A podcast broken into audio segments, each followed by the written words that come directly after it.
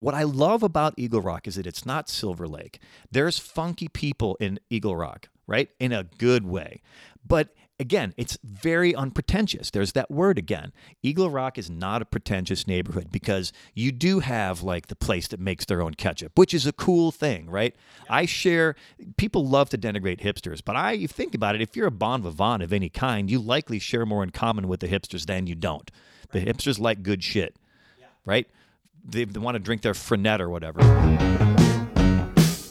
Hello and welcome to Here in LA, Eagle Rock Edition.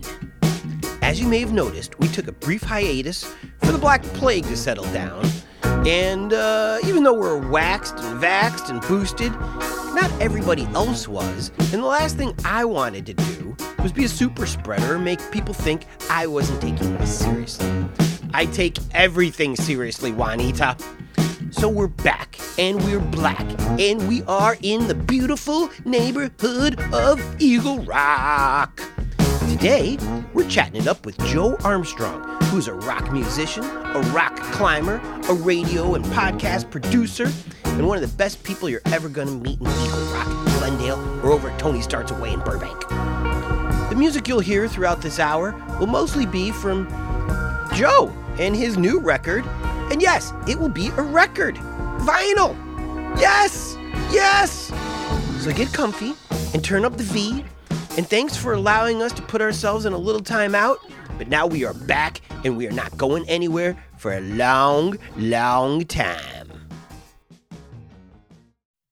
Hey everybody, it's uh, Joe Armstrong's house. Uh, we are in uh, Eagle Rock, and we're gonna talk about a whole bunch of stuff in just 40 minutes.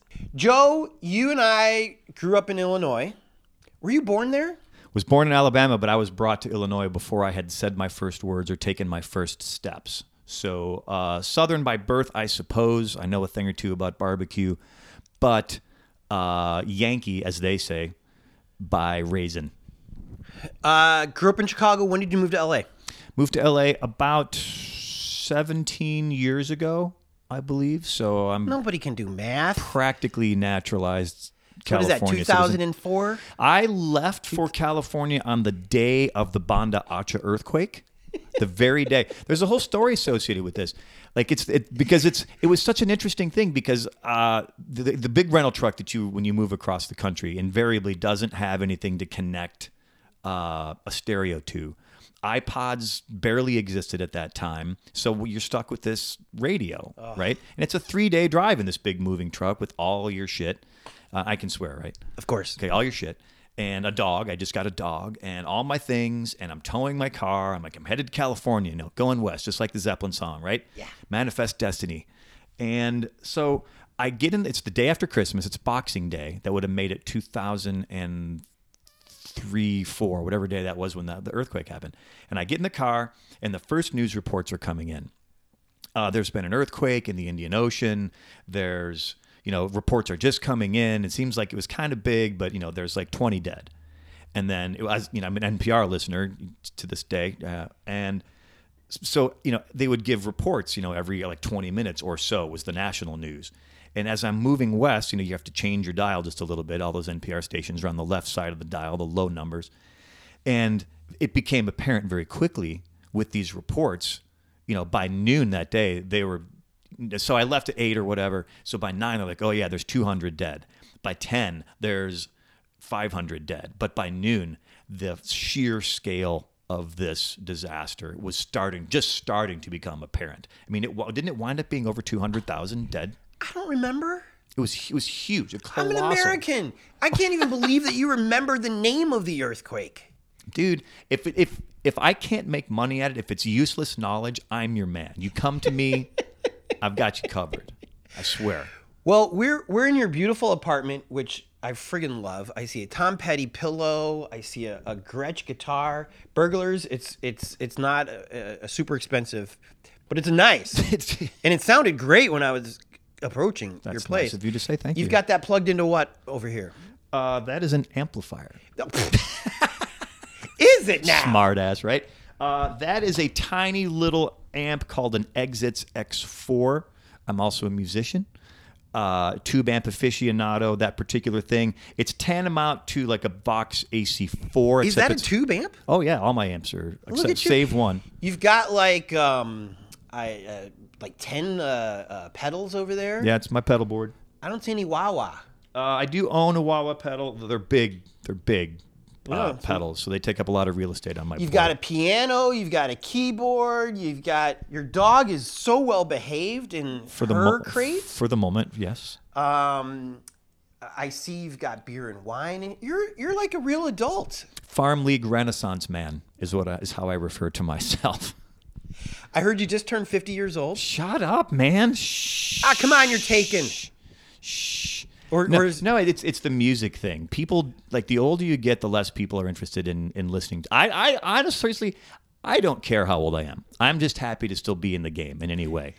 But people, but I do care how people perceive me to be, and by that I mean I don't want to get, I don't want to be disinvited or uninvited to things because people make assumptions about me because of my age. well, I'll, I'll put it this way, and I'm not kissing your ass. I'm not here to kiss anybody's ass ever. You don't look 50. That's nice of you to say. Also, I think it's okay to um, discriminate against musicians once they get older. Because come on, most of them suck after a certain age. Tony, most of them suck before they get There to you go. a certain age. There you go. Now, Mr. Tom Waits, exception. Mr. Tom Petty, who you've got on the wall over Of there, Of course, household name. another s- exception. And and I think it's good to try to be that exception. Well, that's the goal all the way along is to build a career, a sustainable career. In fact, I would argue. I'll put it this way: I'd rather have older Tom Waits, like no, I'm, I'm sorry, n- uh, more recent Tom Waits La- music. la- later day Tom Waits. yeah, wouldn't you? That's my my favorite era started in the middle. Tom Waits, if you're a fan, he has kind of three somewhat distinct phases. That's right. He's his, his initial phase. He came out of San Diego. Uh, the, Look at the- you. The drunken barroom uh, guy. So you, right? but, but but you like the Rain Dogs era, is what you're saying? That's when it starts for me because he, his wife, Kathleen Brennan, his musical partner and wife, uh, he was having dreams about different sounds because and she kind of she cleaned him up. You know, he was kind of a fuck up. You know, his career was, had gone okay, but he was living his own caricature of being the drunken, chain smoking, gravelly voiced piano balladeer, and it was cool. You know, those early albums are great. I love them. Yep. But he evolved into something so infinitely more complex than that caricature that he'd created. Now it's a good thing. You, you I feel like you kind of we were having this conversation before. You you have to build some kind of persona, right? Like when you can you can be that as well. You can live that persona, but you have to create something new and interesting, or at least something different. You know, Bowie with the the lightning bolt and the uh, what's the one Ziggy, Ziggy. Stardust. Yeah, Yeah. thank you. Uh, Elton John with the outfits and the sunglasses and the thing. Like you have to show him something. It's showbiz, man. So Tom Waits had created this character, but some people find that character you're in a box. You're in a box that you created for yourself. Anyway, back to Tom Waits. He this is like a lesson on Tom Waits, a treatise. He he wanted to transcend that. His wife Kathleen Brennan helped him. He got sober, thankfully. He was on that path and created first it was Frank's Wild Years and then Rain Dogs. It sounded like gypsy music. Ho- hold on though. Can you use that word anymore? Can, it, can you I don't use, think you can. uh, I don't think you can. so what, what what would it be? It's like the mode Well, okay, you can. I think you can say gypsy music because it refers to a certain era. Well, that's what I mean, and it's it's certain scales. It's it's it's more about a musical mode Right. than it is the people themselves. It's we're in gray territory in terms of that. So forgive me if I'm stepping on anybody's toes or violating the new rules. I, I have no interest in doing that. But you mentioned Frank's Wild Years. Right. That song, Frank's Wild Years, Mm-hmm. isn't that about a, a guy in the valley? Yeah. Right Yeah. around the corner, basically. I never right? could stand that dog. anyway, uh, but but then the thing is, he did a couple, you know, two or three albums in that vein, and then evolved again into this like I, I would call it industrial music. But when I say that, I don't mean Nine Inch Nails. I mean it's chains and like machines. Yeah. And he created Anvils. Anvils. He invented this instrument that he called the conundrum, which is this big metal cross that he just find. You go to the junkyard and find things and hanging on it, and he would play it like an instrument with like drumsticks or crowbars or whatever. Yeah. And that started with Bone Machine, about 1992. Um, Anyway, enough about you changed your life, sir, I did many times. when you came out to LA. I did. Did you land here in Eagle Rock? I landed in Glendale 1st Uh-huh. uh like like any good musician, I followed a girl. Uh, although Ah. How romantic. It's a little more complex than that. I did. I followed a girl in New York. I lived in New York for a while as well, 9th and 49th in Manhattan. Uh, cool place to live. Never heard of it. Yeah, yeah. They well, it's, very fascinating. Endless. Maybe one day I'll do a podcast to wherever that is. Let's do it together. We'll go. I- Yeah? I, would love. I haven't been back in a while, and I always tell people when they go, please pee on my doorstep at 9th and 49th for old time's sake, if you would. Uh, had a great experience there, but it's it's a it's a very very different beast. New York is even coming from Chicago, which is a very urban environment. Uh, LA's or uh, New York's an entirely different thing. Moved to LA. where in where in Glendale were you at? I was one block south of where the um, uh, the uh, gallery. Uh, what's the bigger, newer mall? The brand? The newer one. Yeah, the Americana. Yeah, the uh? Americana. Yeah, Yeah. The, the, uh, the Galleria was already there. Yeah. The, uh, they built another one right next door. So one block south. I think where Foxy's Diner is. Love Foxy's Right on Diner. Colorado. I lived within a frisbee's throw of Foxy's Diner. Uh, Foxy's is a block away from that jewelry store that Mm-hmm. has the almost a fishbowl where you can watch the the dudes. Uh, Yeah, that's the one that's right on the corner of Brand and Central, right? Yeah. Yep. My So- my least one of my least favorite intersections in the city of Glendale. were you a fan of Armenians before you came to Glendale? I had only tacitly heard that a country, a place called Armenia, had even existed. Same. Here's a, here's the thing. A friend of mine, and I hope I'm not offending anyone when I say this either, because I've not no, I've got no truck with the Armenians. They're fine, just as much as anybody else. There's jerks in every culture. I've learned that for sure. Is that I was when I I told a friend of mine who had lived out here already from my hometown. I said I'm moving to Glendale, and he said, well. He said Glendale's great if you can if you can handle the Armenians. And I was like, what in God? What are you talking about? And once I landed in Glendale, I learned very quickly exactly what he was talking about. Again, not making any value judgment, but it's definitely a presence. I, I I've lived in Little Armenia for a little while, so I, I think it's fair to say this because um, I asked one of one of uh, these Armenian dudes. I was like, "Why are you guys so angry all the time? you got these beautiful women all around you. You're in America." And he's like, "Cause it ain't Armenia." He's like, "Are you happy?" Well, that makes at-" sense. He's like, "Chicago Cub fan. Are you happy being at Dodger Stadium?" I was like, "Touche. Yeah, You want to be back home, yeah. you know?" I can't imagine the weather's better there. No, I can't. I can't imagine. but they are. They are. They do seem pissed off though. Oh yeah, For for all of the immigrants that are here in LA, of which there are countless, yeah. they seem to be the most bitter.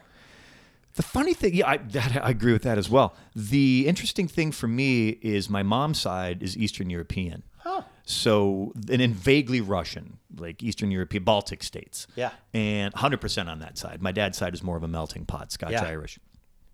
But so that sort of like scowling, perpetually vexed, gruff, kind of macho machismo thing. Yeah. It's it didn't really manifest in my family, but I understood it in some primal way, the way that the Russians and the Baltic Yes. people it's it's a it's a darker perception. I've I've, I've read, once read if you walk down the street in Russia with a smile on your face, people think you're insane.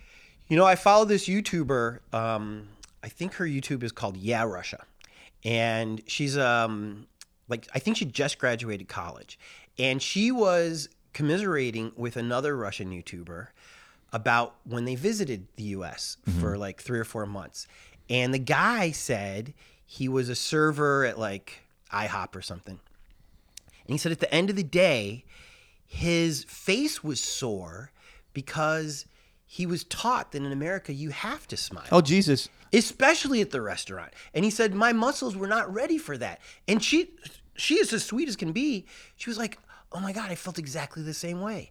How do they smile that much?" Have you been to Iowa? Surely you've been to Iowa. Of course. the friendliest place. You know, we come from the Midwest, you and I, originally. Which A place I consider to be a friendly place. Having traveled around the world, I've been to 49 of the 50 states, been to more than a dozen countries. Uh, I love where I'm from a lot. And I, I miss the friendliness of the people there. And, I, and it's rem- when I go back there now, I, I can see it more in relief. Like we just took it for granted. Now, of course, there are jerks there too. Like we said before, there are jerks in every culture, in every town, in every gender, in every socioeconomical economic group you can possibly think of. Yeah. Uh, but I was in Iowa and I was going to an event that I for which I had to shave. So I had to go, and I, but I had, hadn't traveled with a razor, so I had to go to a Target on like a Saturday morning. Mm-hmm. We all know how Targets are laid out; they're about the same. You go in the front door, and then you got to take a left. This is this is the not the multi-level ones like we have here in the big bad city. So it's a big, you know, labyrinth, labyrinthine kind of situation. So you walk in, all the registers are there, but then you got to hang a left or a right, and you got to go down 15 or so aisles to where all the the pharmacy and the hair care products and whatnot are. Yeah. That's where I knew I would find my razor, and I did. But I shit you not, between the door and where the razors were, I probably 15 bright, shiny, fresh faced kids were like, Good morning, sir. Can I help you? And I was like, Holy shit. Yeah. But I but it's great. You know, there, there's something it's hard to explain because I've It is lived- great. I've lived in cities for a long time, so I I'm accustomed to being ignored. Let's say, Right. because there's an anonymity to living in the city, which I, I enjoy, right? But I also miss that esprit de corps of like joie de vivre that people have when you're from a town. that People give a shit about each other. It's hard to explain.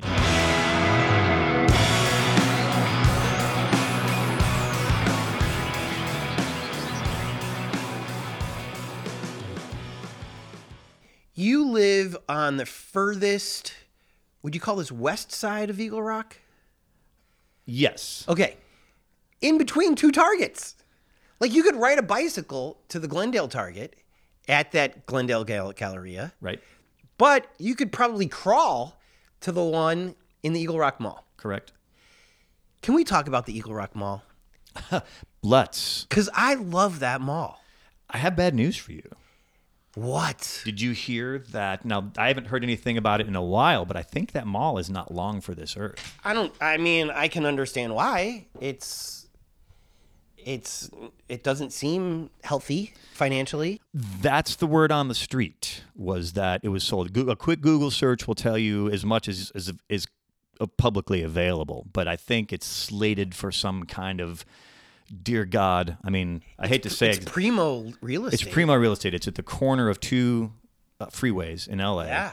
It's a big lot. It's a Huge. cool. I mean, I love this part of town. This is my favorite part of Los Angeles. Um, Really? I've been here a long time. Um, I mean, look, if if I could afford a Craftsman in South Pas, would I live in a Craftsman in South Pas? Right. Sure, maybe. But this ties into coming from a flat place. What I love about this part of LA is that I've got hills all over the place that are undeveloped, and that is a very, very key distinction. Yeah. When you're on the west side of LA, first of all, to start a cross-town war, everything west of Western Avenue is West LA to me. Okay, we're talking about this mall. Yeah, let's go back to the mall.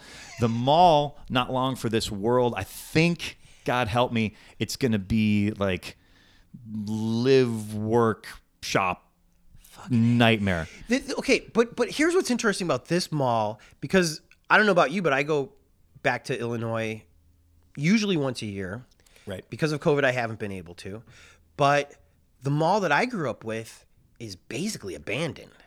The mall? This one hardly has any empty uh, slots. Well, here's a crazy thing. If you want to talk about malls, I grew up between uh, like Aurora and Naperville, two Chicago, two of the bigger cities in Illinois that aren't Chicago. Right. I think I think I heard that Aurora's number two. Aurora, I think, is number two now. Yeah. When I was a kid, it was number three. Rockford was always a little bit bigger. Were, were you East or West Aurora? I was east, but so, I was technically Aurora Township.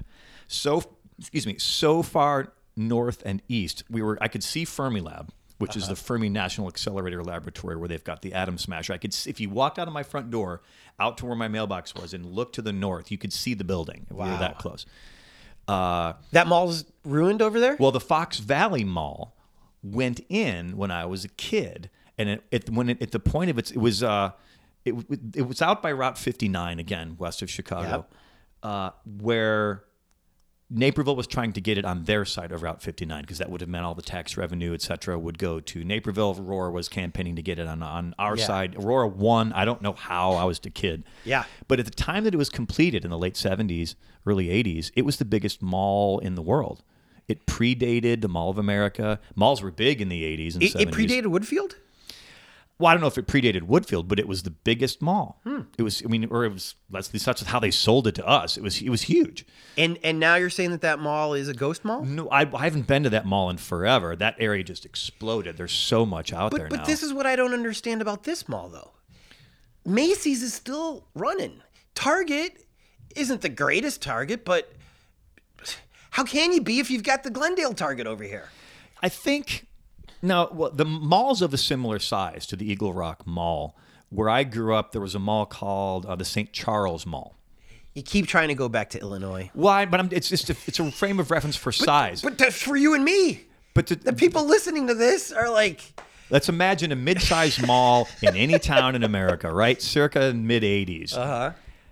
Mid-sized mall, anchor store at either end, maybe one in the middle, maybe Right. a movie theater. Yeah. Almo- a lot of those malls are just gone, Is gone, that the gone. problem with this mall over here? I don't know. Is there, is there there's no movie theater? there was a movie theater. I, Was I, there? I have a close friend who grew up in Eagle Rock, graduated from Eagle Rock High School. Uh-huh. Is coincidentally moving out of California for the first time in her life in her 50s. So interesting stories coming out of her. You should talk to her. She grew up in Eagle Rock. She's Where's she live now? uh, she just moved to Anaheim. Her husband's Forget that, then. husband's parent died, but she grew up in Eagle Rock. She spent most Who of her life cares? Trader, 818, or I'm sorry, seven one four. I don't even know what that even is. But uh, well, the, all I'm trying to say is that those malls are gone, gone. Just- right. just But- gone, but gone. They that's my point. anymore. That's my point. They're making money off of this mall. Someone is. Uh, Why tear it down for a WeWork? It's got uh, well, it's got a weird parking situation with that It double level garage, which is a earthquake hazard. That's the one thing. Every time I'm over there, those things pancake, man. That thing could collapse? Well, that's that's those multi-level How do they garages. let it stay up there then? Well, it's probably it probably precedes certain you know certain things get grandfathered in. You can only fix it so well. I don't know. I don't know how this works. I'm not a geologist, man. What? Nor am I a structural engineer. I know a lot of bullshit random facts. But I What's that hard hat doing over there then? Get out of here. Uh, but well, I, I look. I love having it there. There's been a handful of times where I got like a last minute job interview and I was like, "Holy shit, I need a tie." And there's a Macy's right there. There's also really good Filipino food in there. There's really good Filipino food. There's one of those crazy like Filipino fish market situations Yes. down there, uh, which when the pandemic was in its heyday and people were going apeshit for groceries, Yeah. there was a line out the door to get into that Filipino market down there. It's supermarkets in floundering malls are my favorite thing because they do not belong there. Yeah, And yet when they're there, I can't resist but to go in. yeah. Well, it's kind of like uh, oh god, Virgil's Hardware just closed in Glendale. Local hardware stores, local everything. I mean, you, we could talk for 70 hours about the corporatization of America and my personal feelings on that. Which is another reason I love this mall. which is another reason I love this mall too. I mean, granted, it's anchored by a Target and a Macy's, you got to. Though. but fine. But Virgil's closed.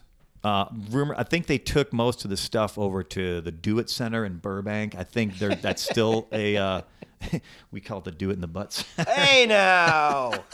uh, which is a it's a it's an inside joke, which is not an, also an inside joke. You- But so eh, it just I, I love the local stuff. You know, Glendale is interesting because uh, again, r- close to Eagle Rock. yes. but it's uh, it's a municipality unto itself, like Yes. Burbank, Right. like Pasadena. So much of LA is part of that same monolith that is LA. So it's a different situation. Which which I hope this podcast are, is going to teach the listeners over time that there's a difference between the neighborhood of Eagle Rock and the city of Glendale that's right next door. Correct. and um, and some of that might have to do with commercialization. For example, Colorado, as we go past the mall towards Pasadena, I really love Oh, Colorado I love it. over there. I love it. I love it. I love this neighborhood, man. I really, really do. I, I discovered it kind of by accident because when I first lived here, like I said, I lived over in Glendale. We would sometimes go to the Eagle Rock Trader Joe's. The Glendale Trader Joe's has since been moved. It was now it's a laser tag place, I think. Anyway, that's LA for you. But the Is the parking okay at the Eagle Rock uh, Trader Joe's? Parking sucks at all the Trader Joe's. But at least you got some straight uh, street parking though. Yeah, but it's one of those places where it's like it's it's close, kind of the heart of Glendale, and it's also close to the freeway. The, the Trader Joe's one is far superior, which they also redid, although they kept it in the same location. Yeah. But there are certain tricks that you know you, you learn your tricks when you live in a neighborhood, like where to park and still be able to saunter in and saunter out without going through the bloodbath of a Trader Joe's. Saunter is the perfect word for that street. You can, if you want to, Oh, you mean Eagle Rock Bowl? Yeah. Uh, uh, Colorado. Colorado. Rock, Yeah. You can park at the end of it, hold hands with your girl, and just stroll down one side of the street, and then turn around and stroll on the other side. And there's cool little restaurants. Yeah. Um, what is it? The Oinkster. The Oinkster's there. It's like upscale fast food. You've Which is got, weird. There's a few. It's good though. They make their own ketchup. I think. It's a, it's a detail. If you if you're into artisanal ketchup, it's the place for you. What's you. the coffee shop at the very end of it? the the Like like right like, uh, uh, like, the middle a of it? 50s. It's a 50s coffee shop. Like it's Cindy's or something. Oh yeah, Cindy's, and they do a lot of. Is it Cindy's? Yeah, they do. Cindy's. There's me. a lot of filming at Cindy's. Well, no crap. I mean, it's a cool It makes sense because it looks like typical Midwestern. Yeah, 50s. Yeah. Have you eaten there though? I have eaten there. What's it like? It's good, somewhat spendy for what it Oh. is, but it's good. But uh, for for someone who is an independent freelance musician, media creator type, it's a little prohibitive Right. to go on any kind of regular basis. Then, then let me ask you about your lady, because when I had a lady living in, A special lady friend, as I re- prefer to refer to her as. when I was dating a 75 year old woman, no, when when I was living in Westwood, there was Dolores's coffee shop, Mm-hmm. which R.I.P. And we lived a couple blocks away from there, and she loved on Saturday morning, Sunday morning, saying, "Can we go to Dolores's?" And I was like, "Why are we paying twenty five dollars at the end of the day for bacon and eggs when I can make that for you right now, topless?" I can I can answer that. I can I, I can take a crack at it at Please least. Please do. It's to say I'm a pub guy. Yes. not a bar guy. I don't want to go to the sports bar. I like going to the pub because it's the commiseration. Right. It's the vibe of the, it's the din of the conversation. I've met I've met lifelong friends at the pub. Are you a Tony's Darts Away guy? I am a Tony's Darts That- away. guy. it that is it my re- it- that's my spot in LA. Interesting. Yeah, on Magnolia, easy parking. What's great about it, I'm a beer nerd. Been making beer for 20 years. Tony's Darts Away in Burbank on Magnolia. Gets my official nod. I will. I, I, you won't see me wearing branded things, but I would. I have Tony's hat. I will. Do you wear. play the, the board games when you go over there? I have, but we tend to not because it's a pub. I'm just there to shoot the shit. I'm there Drink to drink good beers. and drink good beer. But it's the thing about Tony's. As much of a craft beer, I've been a craft beer guy since the '90s. It can get very pretentious very quickly, Oh. And I don't care about that. well, well I do because I mean I'm a Midwesterner, man. But, but who do you think is judging you? Fuck that guy. it's it's not that I feel like I'm being judged. It's the whole experience can feel kind of pretentious. But again, because who are you nervous is looking down upon you? I, it's, it has nothing to do with how people perceive me or how I feel about anything. Uh-huh. It has to. It has. To, it's about the environment itself. Different things The, have the different. fellow pubbers you have a problem with? the vibe, right? You ah. go to a sports bar, you expect a certain vibe. Yes. You go to a, a club. You go to the club, you're expecting a certain vibe. You don't go to the club to have a pub conversation, Right. nor do you go to the pub to have a club experience, Yes. right? Some of the craft beer places, and I say this, I guess, somewhat out of love. I'm part of this community, in, in as much as it is a community, can just get snooty, hmm. right? Tony's, there's no liquor, first of all, so you're not, you don't have to worry about that kind of vibe, even though I love some scotch. Uh, love a good margarita, love lots of things, love a good martini. But the vibe is different. Tony's, Tony's is like a dive bar, except the beer is great. That's the key. Wood paneled walls, old beer signs like your, your buddy in Chicago's dad's basement bar that he built back in the 70s and 80s. And the staff is great. I can't speak highly enough of them. There's a limited menu. The food's fine. I don't go there for the food. Right. But they also cater to uh, a lot of veg and vegan people there, which is great. Uh, it's options, slightly healthier choice. The beer is all great. There's no shitty beer of any kind. Yeah. But you don't get that. You never get looked down upon for, or how, how am I going to even say this? I don't know. You just it's just never it's never an issue. Everyone's there to have great conversation and great beer. And Right. that's that's just an end of it, man. Yeah. They have some TVs, but the place isn't dominated by TVs. And I've never seen a fight there. Challenge accepted.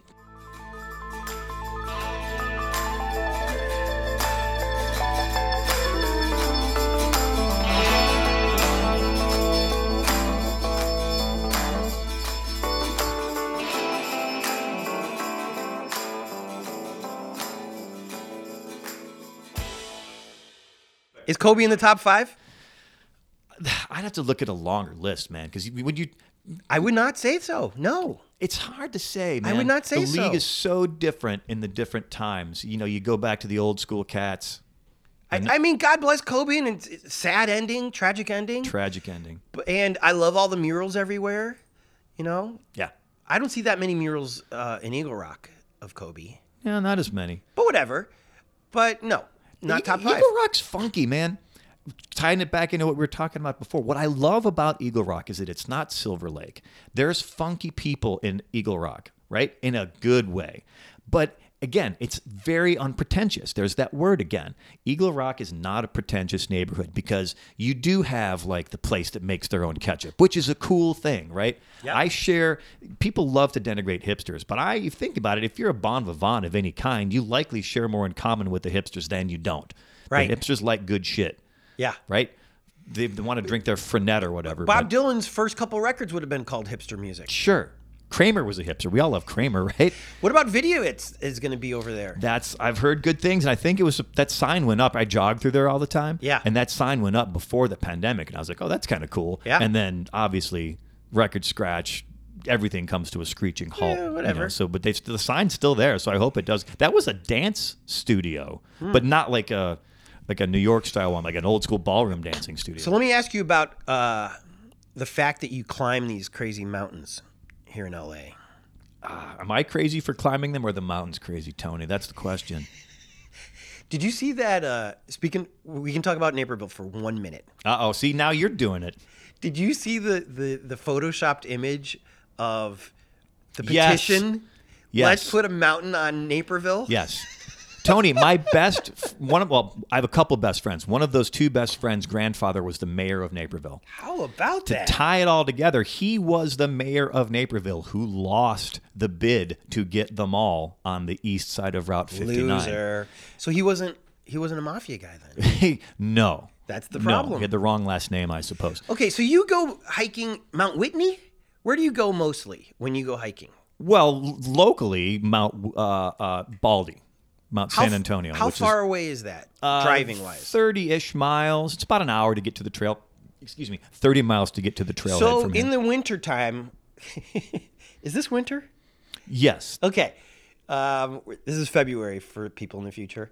Um, I ask because we're in bikinis right now, and for Chicagoans, this I, would be I wore my finest bikini because I knew you Yeah. were coming over.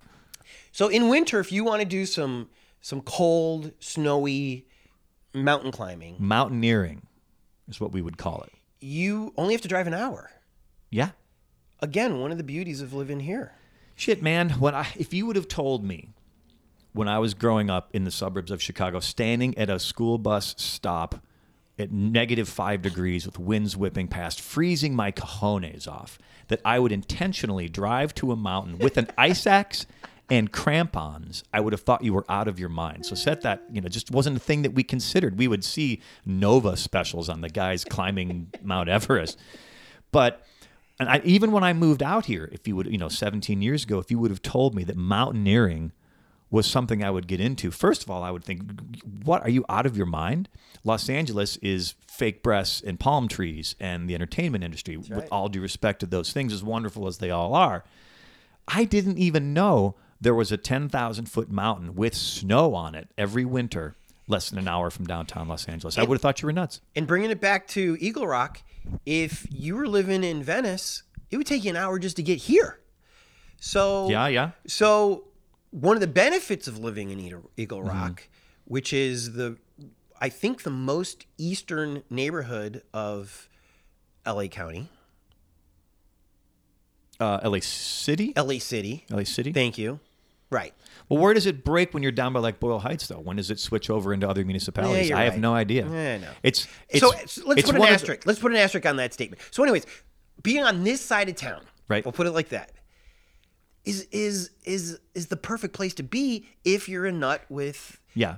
crampons? If you're into outdoor activities and you want to get to Sierra Nevada like conditions relatively easily, being in Burbank, maybe Glendale, Eagle Rock, Pasadena is the ideal place for you. Uh, have you done this crazy climbing recently? Uh, you mean I have not been up Mount Baldy this particular winter. We got all of our snow around the holidays, but Omicron was going ape shit at the time. But isn't that a safe place to be? It is, but man, things just felt weird. The holidays had just ended. We Yeah. had just gotten a lot of rain, which is the best time to go. Um, although I got to tell you, uh, with, with all due respect to the Angelenos, they have no earthly clue how to drive. Forget rain. True. Put him in the snow on an incline up by Mount Baldy. You you wouldn't believe. We made the mistake of trying to go up there on New Year's Day one time because it had just snowed, which or just rain, which meant snow. Thinking, oh, this will be great. No one will be up there we made it up there fine because we went up there. It was dark. You know, we got up there at 5 a.m. or whatever.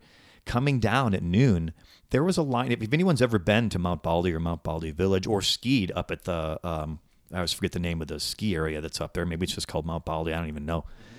But coming down, it was wall to wall cars for miles and miles and miles. And that's the time people got stuck up there because there's no gas, there's no services up there. People just got stuck in their cars. You see that happen from time to time. So we should get a gas station together. No, the people should just stay away. If, oh. if you don't know what you're doing, maybe you should come up another time. But they don't know what they're doing. They don't. Most people don't about anything. Hell, I don't know what I'm doing. So, um, do you get any kind of a spiritual buzz when you are in nature, pushing yourself physically, accomplishing these goals, or is it something else?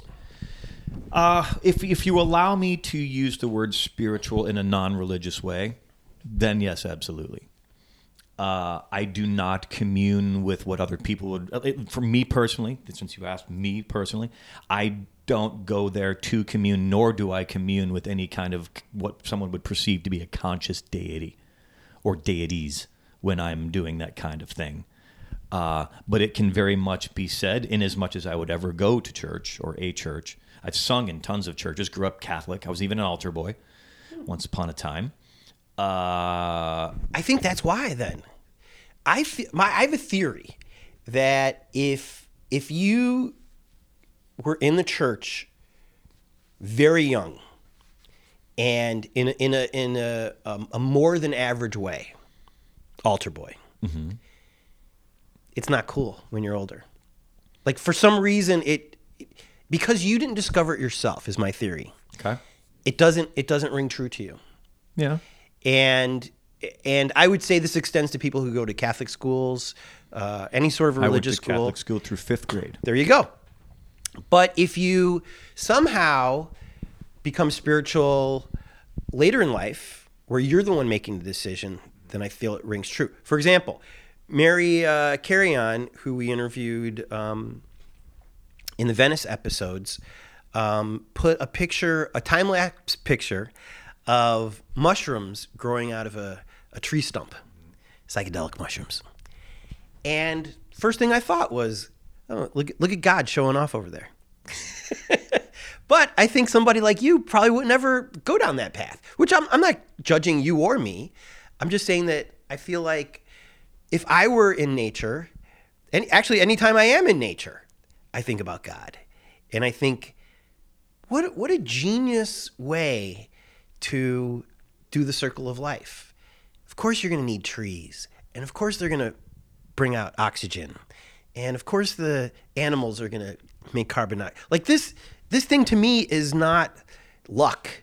This isn't like, you know, a bunch of gases just exploded and all of a sudden you've got magic mushrooms that trip you out. or lungs or skin that heals itself, you know, and or a butthole. I mean, that's that's kind of good engineering, you know. And so, but I totally get why people don't. But I don't think I could ever resist thinking about God if I were climbing a mountain. In in fact, if there's danger, I'm going to be like begging him for help. And it's always a him now, isn't it? Well, I hate to say it, but in it, I mean, I guess I was raised that way. In the tradition in which Yeah. you were raised, and Yeah. wherever you came to it yourself. I mean, I belong to a church that that tries to knock that off.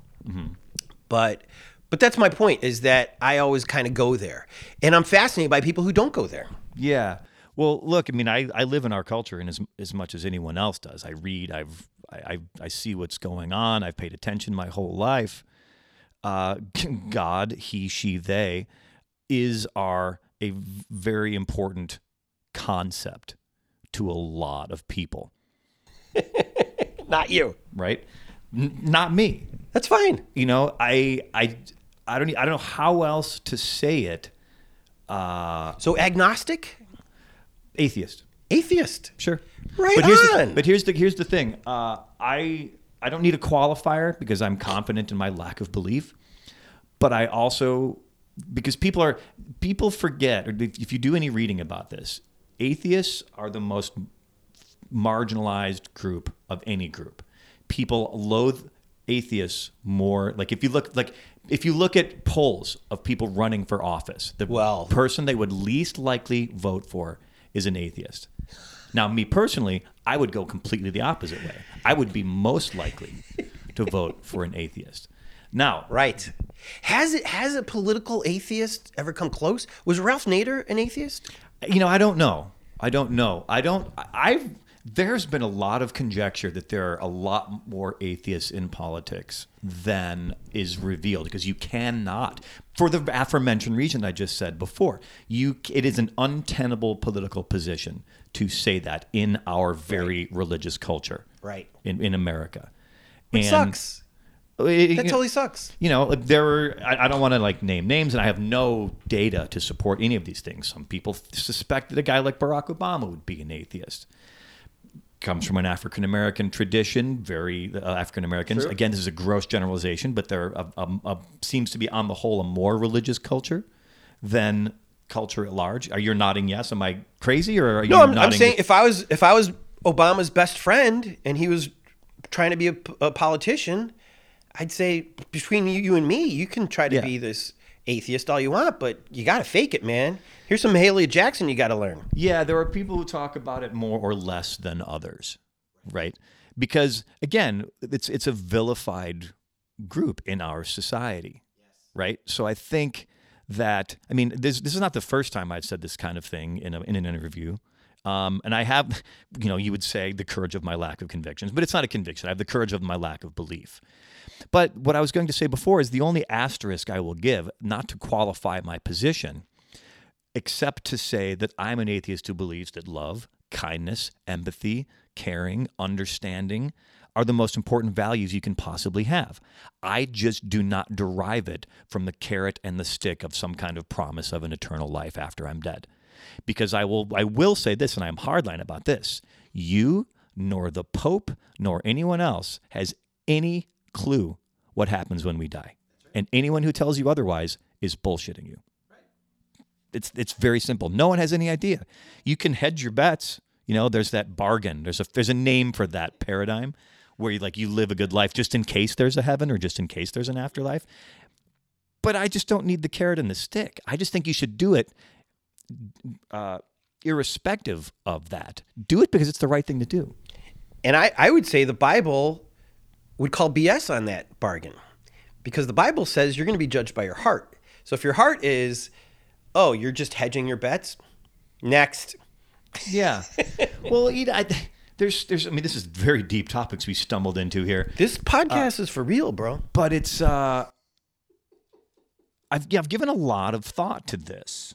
And I've I've spent my whole life like I, I grew up in Catholic schools and I was you know just small I indoctrinated with that dogma, and none of it ever especially made any sense to me from the get go, from the earliest stories of Genesis. Now, you could say that these are parables, or you could say that these are ways to comprehend things that took millennia. Maybe that's true. I don't know. But nobody was there. you, you're telling me someone wrote this down how and why and when and with what?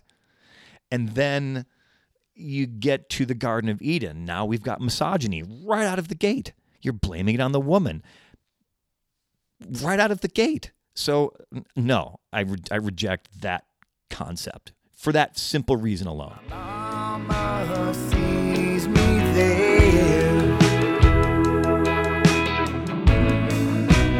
Breath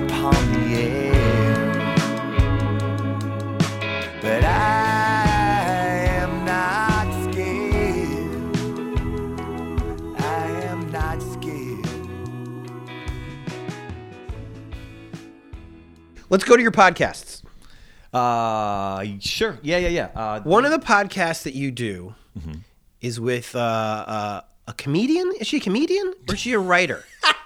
a comedian. I'm going to tell her you said that she's a law school professor. That's right.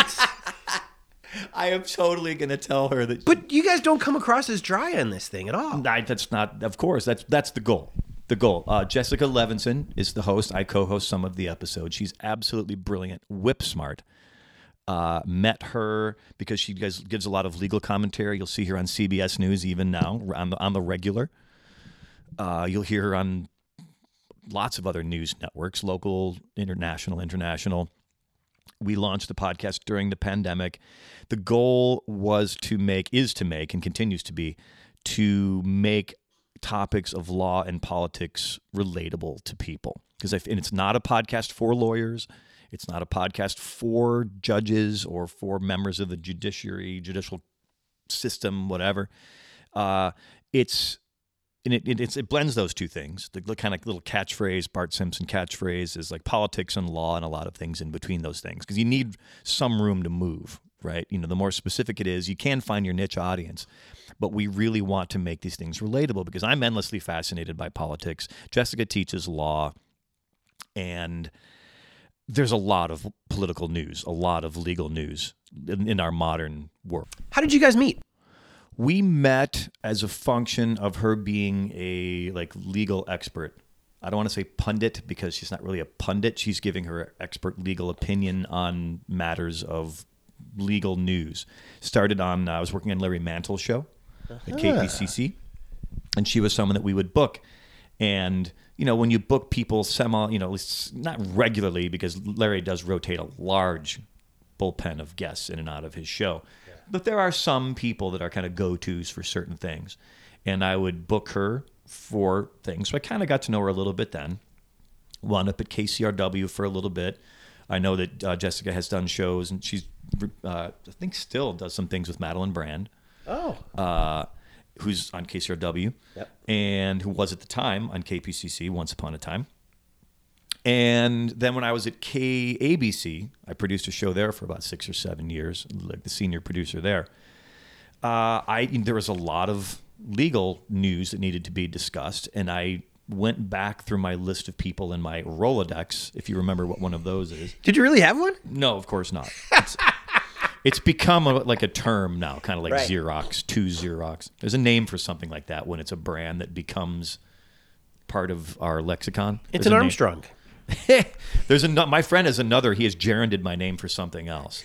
It's kind of like MacGyvering something. He'll send me like he'll like send a picture of some guy who invented some creative way to stack firewood, and he'll he'll take send me a picture and then type with a hashtag Armstronged.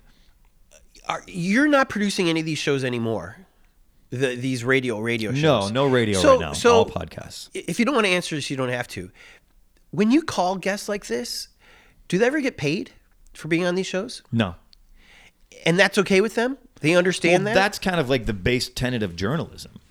Is you're asking people for their expertise. These talk shows are considered journalism? the which ones the NPR, Oh, KBC. uh, if if not hard journalism, there's certainly journalism adjacent. right. For sure. You're discussing For sure. issues. and, um, and and the New York Times doesn't pay their sources. Correct. Right. Yeah. Now, certain situations, not ones I've been involved with, but certain shows, things you see on TV, like um, when Jessica is a regular contributor to MSNBC, she writes columns in MSNBC. She gets compensated for that. There you go. When she is a regular, she appears regularly. I don't know what the terms of these are in the least, but when you see someone who's a regular contributor to a like a CBS News or what have you, ABC News, they may have a compensation thing because they're appearing on the regular. But if it's just someone they're interviewing, Joe Schmo, PhD from Rutgers, about the because he or she is an expert in one specific topic, generally no, they're not being paid. So what's what's a guest like her's motivation to be on Larry's show, on Patt Morrison's show? Uh, you, um, to be completely honest, you should direct that question to her or any of these people who appear on those shows.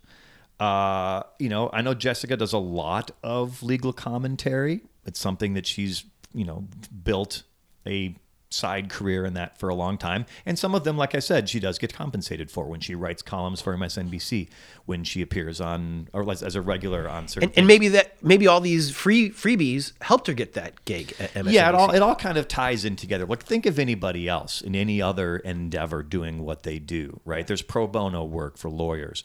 There's uh, when you, gosh, where was I? I was out in the world and I saw uh, an advertisement on a ball field for a local business. Highland Cafe sponsors some school thing. They don't make money for that, but they get their sign up there. Now we're getting into the like the gray area of exposure. People can die of exposure, but there is a benefit to that in a certain scope or in a certain realm where you're contributing something to someone and you're getting something back that is non like fungible necessarily. Yeah. But it's tied it's it's tied into a, a bigger pie. Yeah. It's just one part of it, right? Because you, you know, as Jessica or other people appear on regular things, I can't speak for anyone else. I can't even speak for Jessica, honestly, nor would I. But when you to get the paid gigs, sometimes you have to do the freebie stuff. I will tie this into mentioning my next podcast because I want to Oh. make sure I get a plug in Sure. there. I've done this one for over 10 years. Oh yeah. It's called Independence Day, T apostrophe S. You can find it at, uh, do you want to, do you want a website? Do you want a URL? I can't remember. Sure. want. Uh, joearmstrong.com slash indepday, I-N-D-E-P-D-A-Y. Now, Indepday also is my handle on Instagram, Twitter, uh, et cetera, et cetera. You can find Indepday.com wasn't taken was taken? I owned it for 10 years. It was stolen from me by a Chinese company just this last uh, fall. They knew its value. Well, I'm not so sure about that. It wasn't like there was tons of traffic on there. But I went to, you know, I, I had to go dormant because there's a performance aspect of it. I bring musicians in, we have a chat, much like we're having a chat now, and they perform a few songs. Now, I mix everything and assemble everything later, so it's not live. Everything's fully mixed and sounds pretty good, at least I hope. It's the goal. Uh, I was the show had to go dormant because I couldn't get musicians singing in a room because you're aspirating and vapors and COVID and everything going everywhere. So I suspended the show for most of the pandemic. When things started to open up and I was vaccinated and boosted and everything, and people were more comfortable, musicians were more comfortable coming in, started back up again. So I went to the website to see, you know, okay, I haven't been on here in a while. Let's see what's going on. And it was some Chinese gibberish on there. And I just I just I felt like I'd been shot with an arrow through the heart. Ten years I've worked on this. It's it's a complicated scenario that involves a faulty automated renew and some other complicated things. But yes, I did own indepday.com for a very long time. And uh, so it's uh, it happens. It can be that which is yours can no longer be yours through no fault of your own. So the gist of uh, that podcast is getting musicians in Yeah. to jam and then talk about music. Yeah, there's been a lot of changes in the music industry in the last 20 ish years. The bottom quite literally fell out financially of the business. Uh, when we were kids, when c- the CD heyday, cheap to reproduce, they were making money hand over fist. Yeah.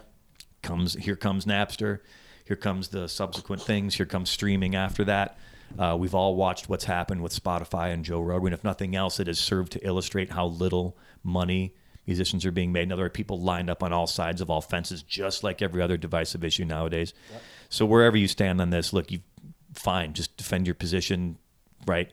But I will tell you, from the perspective of musician, uh, and someone who talks to musicians professionally, and someone who knows what, uh, professional musicians who are far higher up in the, the strata than I am up the pyramid. Uh, the money isn't what it was, right? People see Kanye, people see Tom Petty, people see the limousines and the cocaine, and m- most musicians aren't making anything close to that. which which is nuts because when Napster was happening, and the record labels were sweating bullets Mm-hmm. because they were like, the Pandora's box has been opened. Yep, How do we how do, everything is free now. So how do we fix it? And I don't know about you, but when I was younger, I worked at a record store for a little while. I worked at a record store for a spell. Greatest job in the world, right? It's pretty cool. Mostly, what I was I was paid to do is keep the local high school kids from stealing CD copies of Nirvana's Nevermind. Wow, that was like my prime directive. It got because that was the hottest record at the time. It had come, course. and it got so bad that we would keep Nevermind behind the counter. We'd have ten copies of Nevermind, and in the slot in the CD stacks would be a, a plate that says, "If you want a copy of Nevermind, we've got them. Just come go see the guy at the counter." The average American at that point was spending something like $35 a year on music. You and I, And those are uh, that's those are nineteen eighty five dollars, which yeah. is a lot more than thirty five. basically, they were saying every household will buy four or five albums a year, Mm-hmm. and that's it. Just like um, most people will only go to the movie theater two or three times a year, and that's Mm-hmm. it. And so during Napster, they were like, okay, so how do we get $45 out of people digitally? What if Napster was a subscription, $5 a month? and Naps uh, and so what's that 60 bucks so out of the 60 bucks Napster gets 20 and the record labels get 40 and everybody's happy again and the consumer's really happy because they get actually more selection they don't only have four records now they can have whatever they want and the record industry is just as fat as they were before Napster. Mm, not this was the theory. sure. This was the theory. Okay, I got it. If everybody's still, if, Right, if right, the right. record label is still getting the money, then and Lord knows the labels were fat and happy in the '80s. So, what ended up happening? Spotify and all these places show up, and it's 10, 12, 15 bucks a month. The labels are part owners of Spotify. They get 50% of Mm-hmm. the subscription, but the musicians are making way less now. Right. So I kind of think that that's where the the area of solution can be, if I'm being a, a Christian. Well, and look what happened, right? It pushed artists to live performance as to move their main revenue stream to that, and merch to a certain extent. But uh, but they shouldn't have to, because they were doing that anyhow. Kids are not going to be going to concerts if it's a grand.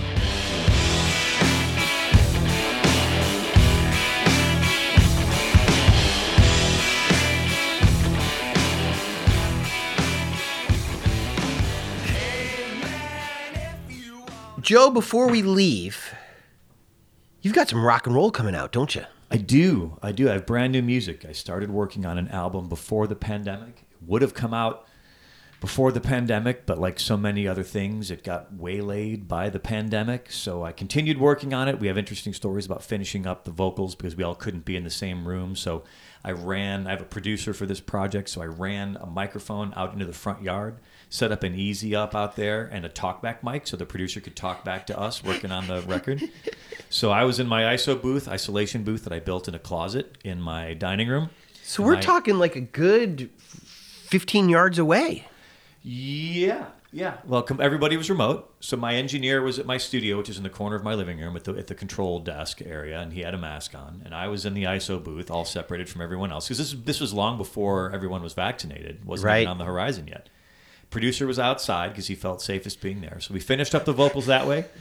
Uh, it should be coming out by late spring, early summer of this year. There's a huge vinyl backlog right now, though. Supply chain issues that started kind of before the pandemic that just got really exacerbated. So, vinyl, some of the places have quoted me a year to get vinyl. You're pressing this on vinyl intentionally? Intentionally, that's the goal. If people are going to buy physical product now, they're more apt to buy vinyl. People don't really buy CDs anymore. I Uh-huh. will press some CDs because you still use them sometimes for promotional purposes Hmm. or coasters, for example.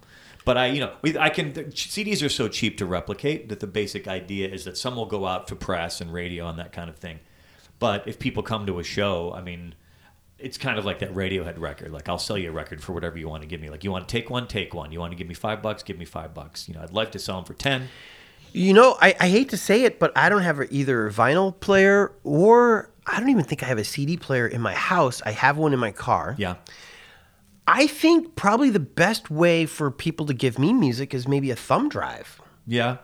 Some people, some artists do that. Like, well, sh- some artists are pressing cassettes now, going like ultimate nostalgia. Yeah. You know, because I mean, I, I that was a, that was a format. It was a big format when I was in high school. Yeah. As our main thing, you know, before CDs. Uh, Is there a theme of this new record? What's There- it called, first of all? uh, I don't have official title. I think I, I don't want to give it away because I think I have a title, but I'm 99% sure the artwork's not done yet, so I won't really know until that's been etched in stone.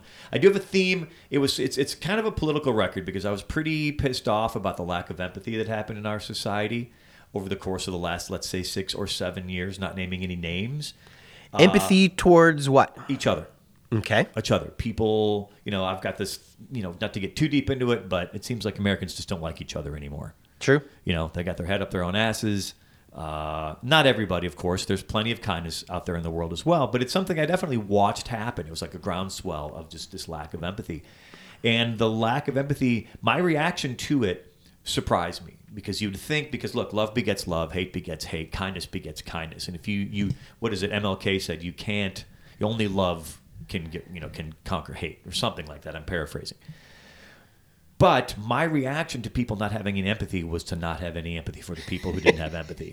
It pissed me off, you know, because I like people. I really, really do. I, I talk much like you. I talk to people everywhere I go, and not to an annoying extent, I hope. But I just like people, man. I like mm-hmm. talking to them. I like, and everyone's got a story, and I want to hear everyone's story. But what I found was not that institutionalized racism and things of that nature were a surprise to anybody who'd been actually paying attention for any part of their lives, but it became open, it became overt, and that made me angry and sad. So I couldn't just, you know, I, would, I, I thought I would make a punk record because that's kind of the energy for that kind of like people are being jerks to everybody. But I'm not the biggest punk fan in the world. It has its place. I res- I respect it, but my I, my music is more complex. I think Tom Petty style rock and roll is what I go for. I want it to be relatable. You gave me uh, some clips. Uh-huh. Um, why don't you talk yourself? Uh, why don't you tell me a little bit about one of these clips and we'll play it? Let's see. What did I send you? I'm trying to remember what I sent you. I, well, I, I need to know which one you're going to play out. You tell me and I'll play it out. Well, I don't know. I'd have to look at my hard drive. Well, d- um, tell me your favorite song and then you give me that. Well, songs are like kids, man. I don't have a favorite song. I have favorites of everything. Well, you obviously don't have children. I'm a Cub fan as you are. Who's your favorite Cub? My favorite Cub is the Cub that's winning at bat at that particular time, or perhaps winning on the mound. You know, uh, let's see. Uh, it probably makes sense to play. Gosh, I wish I could remember what I had sent you. I've done so much work since then, just since yesterday. Let's just go with this. The basic theme of the record, like I said, is that lack of empathy and how it made me feel and how I'm uncomfortable with those feelings of, of lack of empathy. Now, not the whole record's not like that. It's kind of half and half. Some of it are my typical material that talks about girls and cars and dogs and being outside and just living in life, you know, the people but there's some material on there that's kind of amped up protest songs. So one of the songs that I'm guessing you're hearing right now is probably an amped up protest song. There's probably some loud crashing guitars, some loud crashing drums. There's some screaming Hammond organ. Uh, was, Ooh. was very. I love the Hammond organ. It's all over the record. Are you playing the organ? Uh, no, I've got a very, very talented guy out of Chicago, our hometown, who plays with his day job. He's a blues cat. He's been playing forever. He's a professional guy. Uh, his main gravy gig was playing with a guy named Ronnie Baker Brooks, which was legendary blues musician Lonnie Brooks' son. So his name's Daryl Coutts, and Mr. Coutts, Daryl, my friend, has toured all over the world playing in blues bands since he was in his early 20s and uh, we're kind of buds. And I mean, I pay him; he's a session cat too. But man, the guy is a genius. He does very close to that Ben Tench style, like from the Heartbreakers, Tom Sure. Petty's band. Uh, just a brilliant, brilliant musician. If there was any justice in the world, everyone would know who Daryl Coutts was. But I'm very fortunate that he plays on all my records. Got some other heavy hitter cats on this. Uh, bass player named Taras Prodaniuk played with Dwight Yoakam for a number of years. Played Hmm. with Lucinda Williams for a number of years. Now he plays with Richard Thompson. That's Oh, his yeah. main gig. Amazing, amazing. He's a wizard on the bass. Brian Whelan produced it. Brian played with Dwight Yoakam for a number of years. He's got a bunch of great records of his own. trying to think who else is on this record. It's I'm very very happy to have these people on this record. But I hope everyone go to joearmstrong.com. You can you can preview tracks by then. It'll be on Spotify as well and all the streaming services when it does come out. And uh, buy music from musicians, even if it's not me.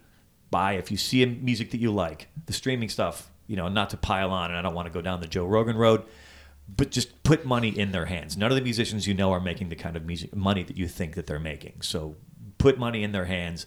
It'll make you feel better. It'll make them feel better, and everybody wins. So thanks everybody for listening.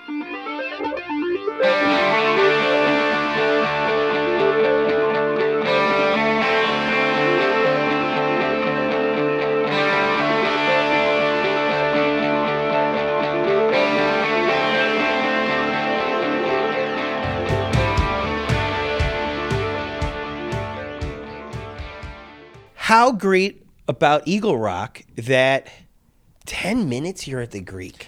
I love Eagle Rock, man. I, we've, we've alluded to this in a couple different ways. I grew up in a flat place.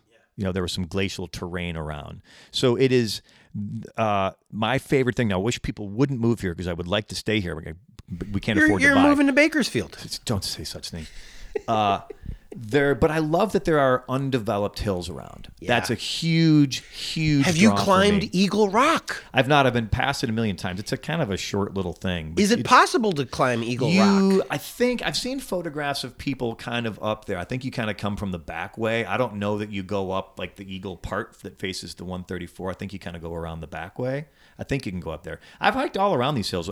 I hiked um, tying more things together. I did the John Muir Trail a couple years ago in the summer of 2020. You hate the box I keep trying to put you in. You do. I do. No boxes. But this is gonna be this is gonna be germane to it though. Uh, it's gonna tie into Eagle Rock exactly. You mark my words. The when the pandemic hit and ever the the, ball, the, uh, the hammer dropped, everything closed. Even the hiking trails closed for a while. Did they really? Everything closed. Why would they close? Well, they didn't know at the very beginning. People forget at the very beginning of this. We know so much more now. At the very beginning, people were bleaching their groceries on a daily basis. We had no idea how virulent this was, how transmissible it was, how deadly it was. The church across my street still do that. Uh, everything everything was closed. Even little local hiking trails were closed. So uh, my lady, special lady friend, and I are very active. We have a dog. We like to get out and hike. So initially, we're just doing like urban hikes, just walking around. When I t- I've toured internationally, tying even more things together. I would take running shoes. So I've jogged in Tokyo, I've jogged in Nagoya, I've jogged in Brisbane, Australia, I've jogged in Sydney, jogged in Melbourne, jogged in Germany, jogged in England. Uh, You you had to go on the other side of the street to jog in England. But you you when you when you're going slowly, you see things in the neighborhood. You experience the neighborhood. You smell what people's food's cooking smells like. Isn't that the best? You t- you talk to people. You you, you bump into people. Uh, I, I love that. But but hold on, hold on. I'm going to tie it all together. This is all a big thing. Tom Waits said, "There's no better way to listen to music than down the alley through an open window." Yeah, man. Yeah, yeah, yeah. Tom Waits an idol of mine. Don't have many heroes, but Tom Waits is a hero of mine. The tying it all together, if I can do this, all the hiking trails were closed. I luck into the golden ticket for the John Muir Trail. These are very, very hard permits to get. The traditional route starting in Yosemite Valley at Happy at, uh, at Happy Isles, which is close to Curry Village, hiking all the way 210 miles through the Sierra Nevada to Mount Whitney Summit, and then you hike out about 11 miles and you come home. What? Two hundred miles 220 or so all told. each way. Well, you do it one way. It's a through hike. Pacific Crest Trail's What? way There's a longer. helicopter that's going to fly you home? No, no. Someone picks you up at the Mount Whitney. You can hike out to Whitney Portal, which is A right by special lady Lone Pine. friend or like a Special- real In my friend? case, my special lady friend came to get me. Wow. I've got the coolest special lady friend in the entire do. universe. Uh, I will go on record as saying that. I'm extremely lucky every day. But this is the Eagle Rock thing. This is getting it back to tying it into everything. This is the this is the box bit. I promise. So, but I've got a train now. and I can't hike on the big mountains. I live in Eagle Rock. I've got hills all over the place. I get my backpack, I throw 30 or 40 pounds worth of stuff in the backpack, and I drop on some headphones and I just start walking around the neighborhoods. I'm up in uh, Adams Hill. I'm up in across Eagle Rock by Occidental where those solar panels are. I'm up uh, all over the place. Just I would hike six hours in a day. I I have no idea how many miles it is. Now it's not the same thing as being in terrain, you know. But I'm I'm wearing you know running shoes, whatever. But you know, look, man, necessity is the mother of invention, and off you go. So, people of Eagle Rock, if you see Joe Armstrong People of Eagle Rock. with a backpack with 30 pounds of bricks or whatever, sprinkle your hose on him. If it's a hot day, sure. Like, like, nice. like, you know, screw with him a little bit. Or, I, put up a lemonade stand. Tacos. No, I'm saying, I'm saying, mirror what that Muir Trail's going to be like. Mm-hmm. Release some bears. Yeah. I saw four bears over my uh, my John Muir Trail hike. I hear I hear your dog Yep. trying so bad to get a hug.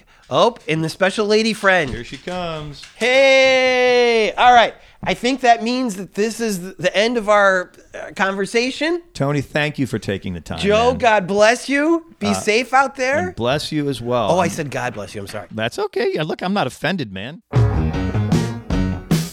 How great was Joe? You know who we'd also like to have an all star rock and roll jam with? Our Patreons, who are just a cowbell away. When you stoke us, you're saying, Tony, Jordan, here's a new music stand. Here's a used microphone. Here's a damn banjo. Every donation you hand over helps us keep this insane project rolling. So shout out to our Patreons Nancy Rommelman, Sean Atlow, Matt Mills, Sean Wallace, Greg and Molly, Jamie Taylor, Mark Johnson, Kira Ann, Barney Grinke, Ben Welsh, Henry Furman, Jen Adams, The Lonely Chair, Trevor Wilson, and Bree Wild. Want to hear your name at the end of next week's show? Go to patreon.com slash here in LA and give till it hurts. Also, shout out to our Angelenos. To be an Angeleno, all you gotta do is PayPal us 25 bucks or more, and we will list you on the Here in LA website forever. You will also be given a number to denote how early you got in to make this dream come alive. For example, Angeleno number one is Allie Miller. Number two, George Wright. Three, Rita Joanne. Four, Jason Sutter. Five, Grant Houghton. Six, Rob Baker. Seven, Kev Chang. And eight is Brenda Garcia. Just PayPal your hard earned cash to busblog at gmail.com. Want to support us, but the dude who should have paid you around Christmas time still ain't paid you, and it's March, and you're pissed because you know he's got it, and he's just holding out? Well, you can still help. Post your favorite episode on your Facebook. Tweet something nice about us. Tell your friends. Tell all your friends. Tell them how Here in LA is spelled, and then it's on Apple Podcasts and Google and Spotify. Here in LA is produced by myself, Tony Pierce, and a man who even comedians hire to lead their band, Jordan Katz. Editing, mixing, and music supervision by Jordan Katz. Original songs by Orgone, Jordan Katz, and in this episode, Joe Armstrong. Special thanks to Cindy for creating the logo, Jen for inspiring this, and KPCC for hiring Joe way back in the day, which is how we got to meet each other. Long live Patt the Hat!